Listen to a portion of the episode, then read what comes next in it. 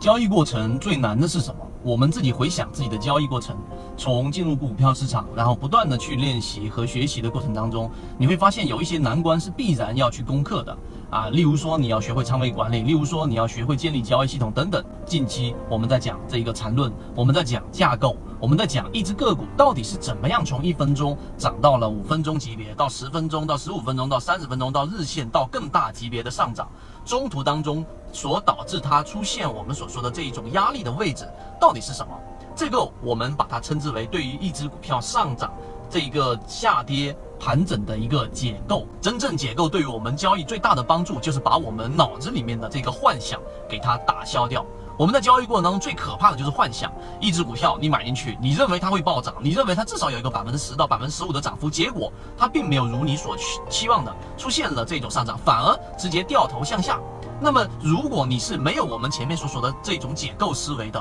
你的第一反应可能就是，哎，这只股票突然之间下跌了，和我想象中的不一样。没关系，它一定会上涨的。它的业绩那么好，它在行业当中那么龙头，那么领先的地位，它不会跌的。好，这个时候就是想象。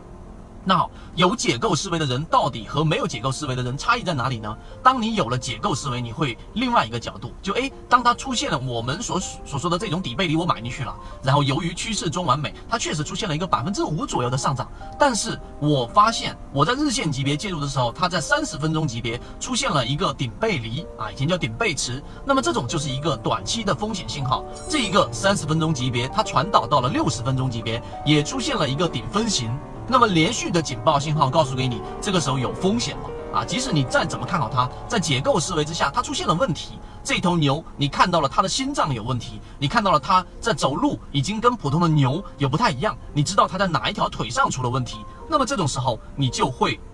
先出来，你至少会先把这一只股票在幻想的程度上大大的低于平常人。你不能说完全卖掉，那你至少会把仓位减一半。减一大半，这个就是突破，这个就是进化，这个就是改变。所以我说，到底缠论对于我们的改变在什么地方？我认为这个是一个核心。至于细枝末节的东西，你可以慢慢在生根。但是当你有解构思维的那一刻开始，你就跟普通散户不再一样了。